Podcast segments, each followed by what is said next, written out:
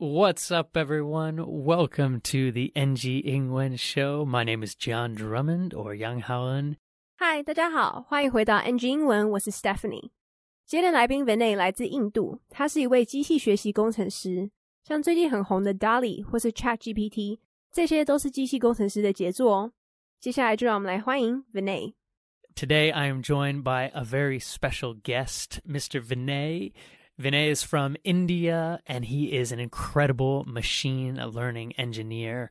Guys, this is so popular. I'm sure right now you've heard of DALL-E or DALL-E 2 or maybe Stable Diffusion or probably ChatGPT. This is all the incredible work of machine learning engineers. So I'm really excited to chat with Vinay today and share more about his life and what he's doing in Taiwan. So everyone, please welcome Vinay. Thanks, John. Thank you for joining us on the show today. Thanks for having me.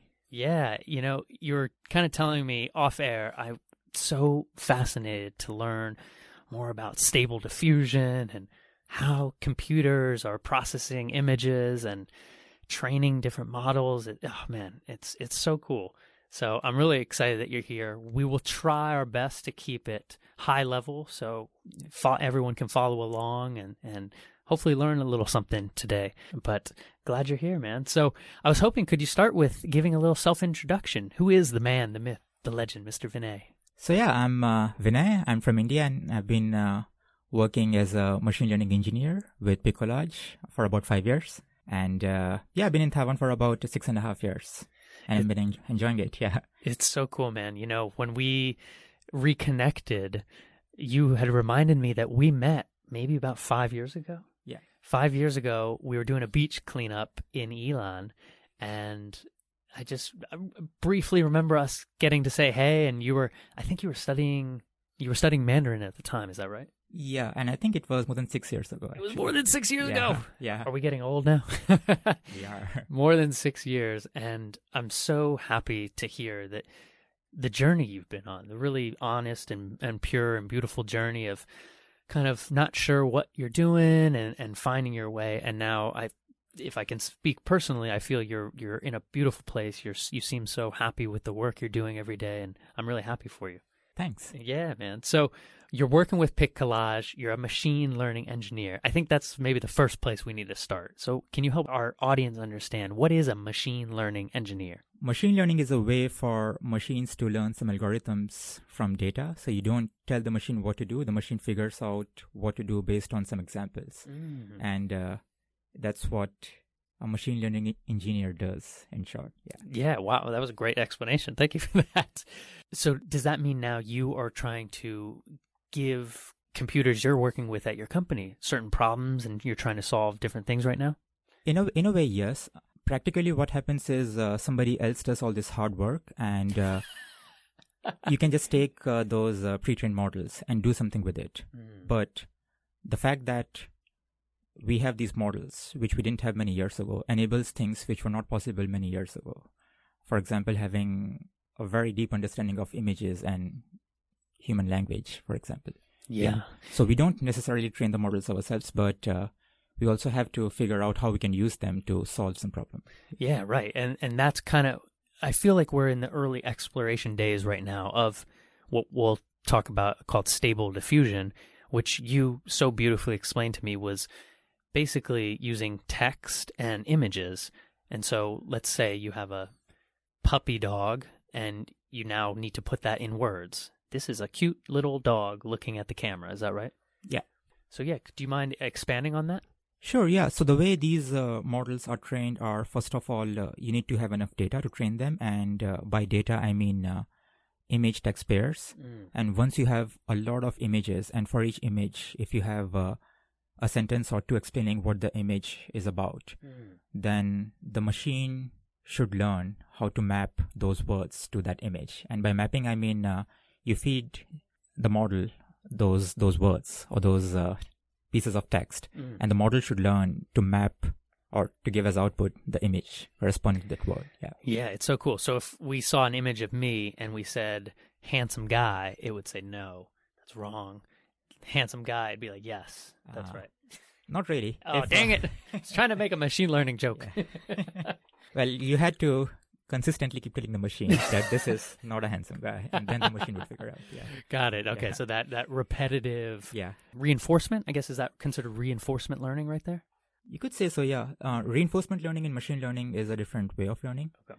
But yeah, this is also a, a, one way of uh, reinforcement Got in it. human language. Yeah, so cool. So anyone if if you're out there and you've you can Google DALL-E 2, that's probably the most recent image one or or avatar. What's the avatar one right now? Lens Lensa, Lensa? I guess. Yeah. yeah, yeah. You can you can train it on pictures of you and be like over time, this is John, like this is John, and so you could be like make me a photo of riding a unicorn at a sunset. yeah. Is that right? Yep. Oh, so cool. 本内来自印度，他已经在 Pic Collage 工作五年了。那他其实来台湾居住约六年半了。那 John 当时 Vinay 正在学习中文。他跟大家简单介绍一下什么是机器学习好了，其实就是让机器人透过演算法 algorithm 从数据 data 中学习，等于是你不用告诉他要做什么，而是他会依照一些之前的例子去做回应。那因为其实有一些相关技术了，所以可以用这些已经训练好的模型去做一些以前做不到的事情。比如说，我们对于图片跟语言都有更深的了解了，所以就要思考要怎么使用这些东西去解决一些问题。那其实机器学习的方式是这样子，它需要很多的数据，比如说以图片为主。那工程师要解释每一张图片的意思，那机器就要理解怎么将这些图片跟字做连接。那最直接的方式就是要用模型去测试，像如果你打了某个字，那它的结果就是要相对应的图片。而且机器学习有另外一种方式，那就是要不断的加强 reinforcement。那大家可以去 Google 一下最近推出的 Dolly Two 跟 Lensa，它使用的方式有点像是我们要让机器人理解照片中的人是你，然后等他接受这个讯息之后，再请他帮你制作成一个外星人或什么的。那他接下来就会做出一个外星人版本的你。我们继续来听接下来的专访吧。 So, how does someone become a machine learning engineer? Maybe you could start with a little of the origin story.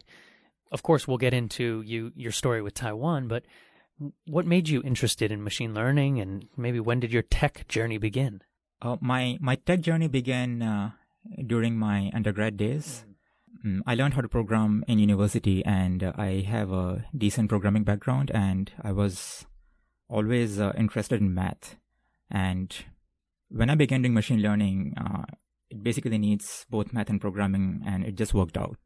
I found it pretty interesting. And oh yeah, I, I first got into machine learning because I was looking for a job, and this was a very popular field, so it was uh, a way of increasing my chances of getting employed. But yeah, I, I just got uh, hooked in. Yeah, it was uh, it was pretty interesting. Yeah. It's it's so cool, and maybe thinking of some action steps our audience could take if they're curious about machine learning. You said math and programming, but are there any skills that you could maybe give as tips and advice that students or people who are thinking about transitioning could learn now to help contribute to the world of machine learning? Mm, I think it's it's uh, three things. One is uh, Python programming, uh, Python. and second thing is probability, and third topic is uh, linear algebra. So if you have a good command over these three things, I think you would do pretty well as a machine learning engineer. Awesome. So Python, the programming language, probability and statistics, and then linear algebra. Yeah. Okay. I have I have one of those things. I have Python a little bit now. yeah, so you're I'm not anywhere close to contributing. to the- thirty-three percent done. there we Yeah. go. That's good probability right there. 来宾是在大学的时候学习科技相关的知识，那他学会了如何写程式，而且他一直以来也对数学很有兴趣。 那机器学习其实需要数学跟写程式的能力。那他当时在找工作的时候，机器学习是个蛮热门的领域 （popular field），所以会这项技术的话，就能提高他的录取率。来宾会给想要踏入这个产业或学习这个技能的人的建议，就是要学 Python 程式语言、几率 probability 跟线性代数 linear algebra。看来我天生无法当机器学习的工程师啦，因为他刚说的所有的科目我都是最烂的。那来宾其实刚好提到，只要掌握这些科目的话，就比较容易上手哦。我们继续来听接下来的专访吧。 Thinking then about kind of the world of stable diffusion. I think this would be a fun kind of thing to break down today. What what is stable diffusion? I keep hearing this about this. Maybe we could help our audience understand stable diffusion a little bit.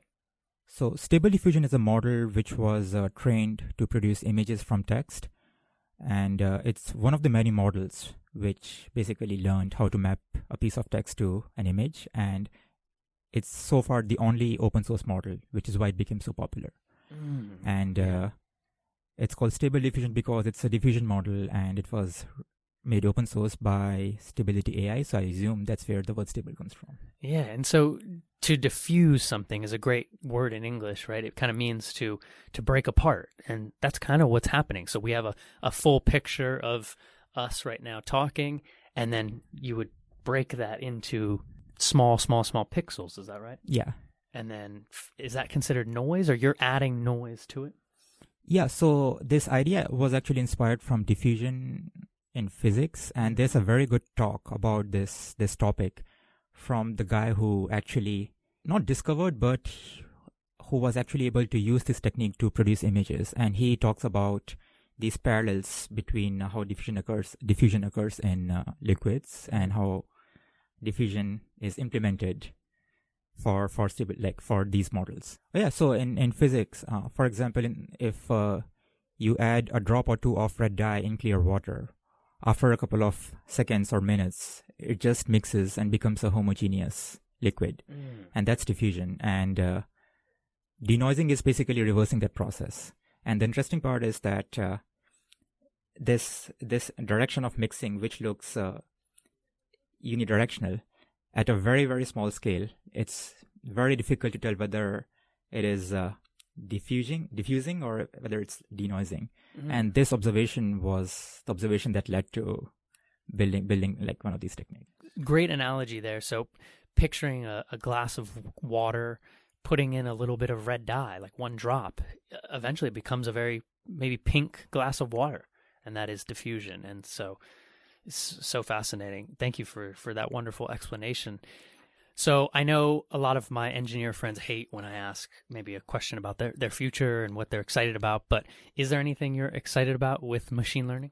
Oh yeah, a lot of things. Uh, I'm excited about how stable diffusion or these diffusion models in general evolve over time and how it affects, I would say, the daily lives of people and not not just uh, programmers but also uh, people who interact with art in any way, mm. either create it or consume it. Yeah, yeah, it's so cool, man. And I'm really happy that you're in the field and I wish you continued success and hopefully your passion keeps developing with it.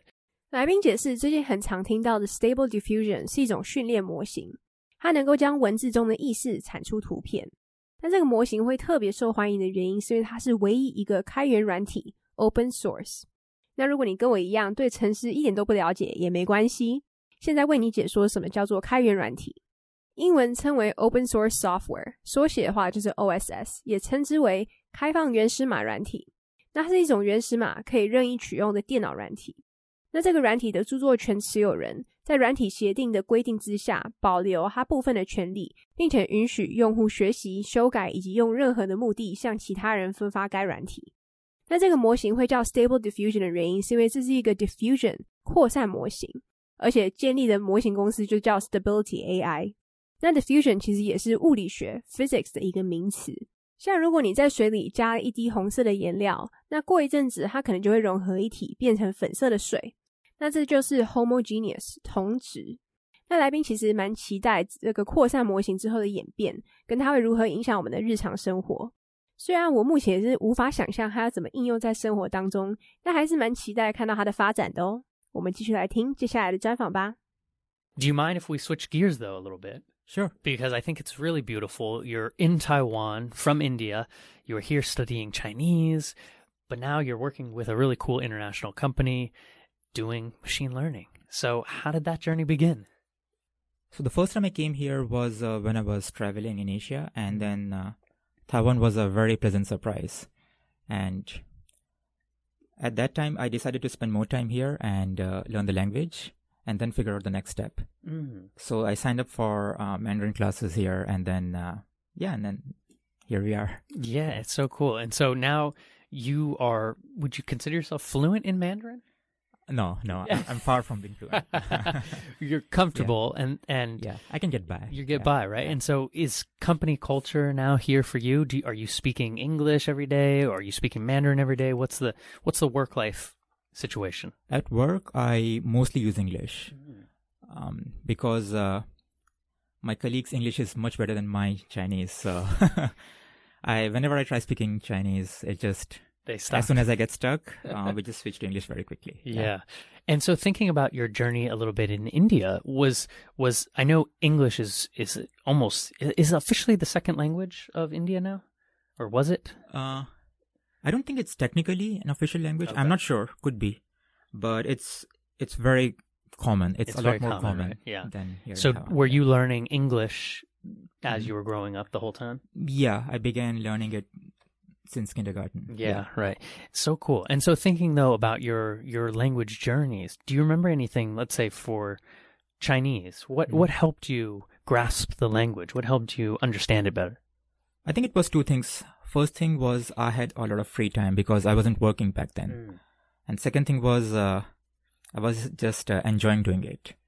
So I didn't burn out. I didn't feel the pressure to do something I didn't want to do. Mm. And I had a lot of time to do it. And I was in Taiwan, which meant that I could just practice what I learned immediately. So Mhm. yeah. yeah, you could get that great feedback loop. Yeah. and I, I think when we went to the beach cleanup, right, we were Mhm. out in you know the East Coast. It was we were having to use Chinese a lot at that time. So were you Yeah. doing a lot of activities trying to use your Mandarin as well? not necessarily with the intent of uh, using Mandarin. I was just trying to do a lot of activities in general, especially the ones related to nature. Uh, yeah, uh, I like the countryside here. It's ridiculously beautiful out Mhm. here. And uh, yeah, I went to the beach cleanup because, yeah, it's in Yilan, it's a beach, and cleaning up is a good thing. So why not? Yeah. Yeah. Yeah.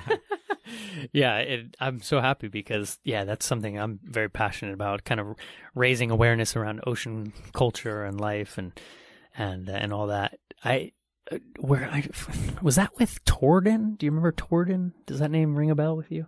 He was a Brazilian guy. living. I I don't know, but that was uh, when you had recently adopted two puppies. Yeah, that's when Yeah. my journey began. So I had Okay. just arrived Okay. basically, and I yeah, my dogs now are so seven years old. Oh, nice.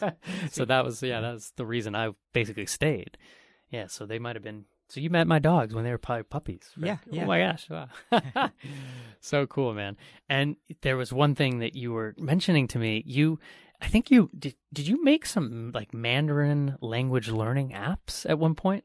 At one point, yes. So I built. This is so cool, guys. This is when you can harness technology and language. You can build. Yeah, and I was uh, I was also like just trying to build some random stuff and see if it would work out or not. But I built an app which was just a couple of uh, very simple games to practice your Mandarin, or just some very simple characters, in collaboration with uh, a company in India which was teaching Mandarin. That's in- so in cool, man. Physical classrooms. Yeah. So you were like gamifying learning right there, kind of playing games to help you stay like to help your retention rate on the app grow. Is that the idea? Yeah, and I think uh, gamif- gamification was one of those uh, buzzwords we used Mm. back then. Yeah, Yeah. yeah. So cool, so cool. What what what did you build it in? Do, what what languages were you using uh, for programming?